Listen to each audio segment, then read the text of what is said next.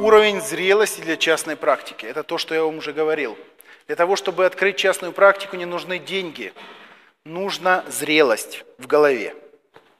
Идея проверенная э, до такой степени, что вы даже ее попробовали, и она работает. Модель рынок идея, разработанный маркетинг, тот же сайт, ту же, та же система привлечения клиентов через интернет и так далее, и так далее. И разработаны уже все структуры.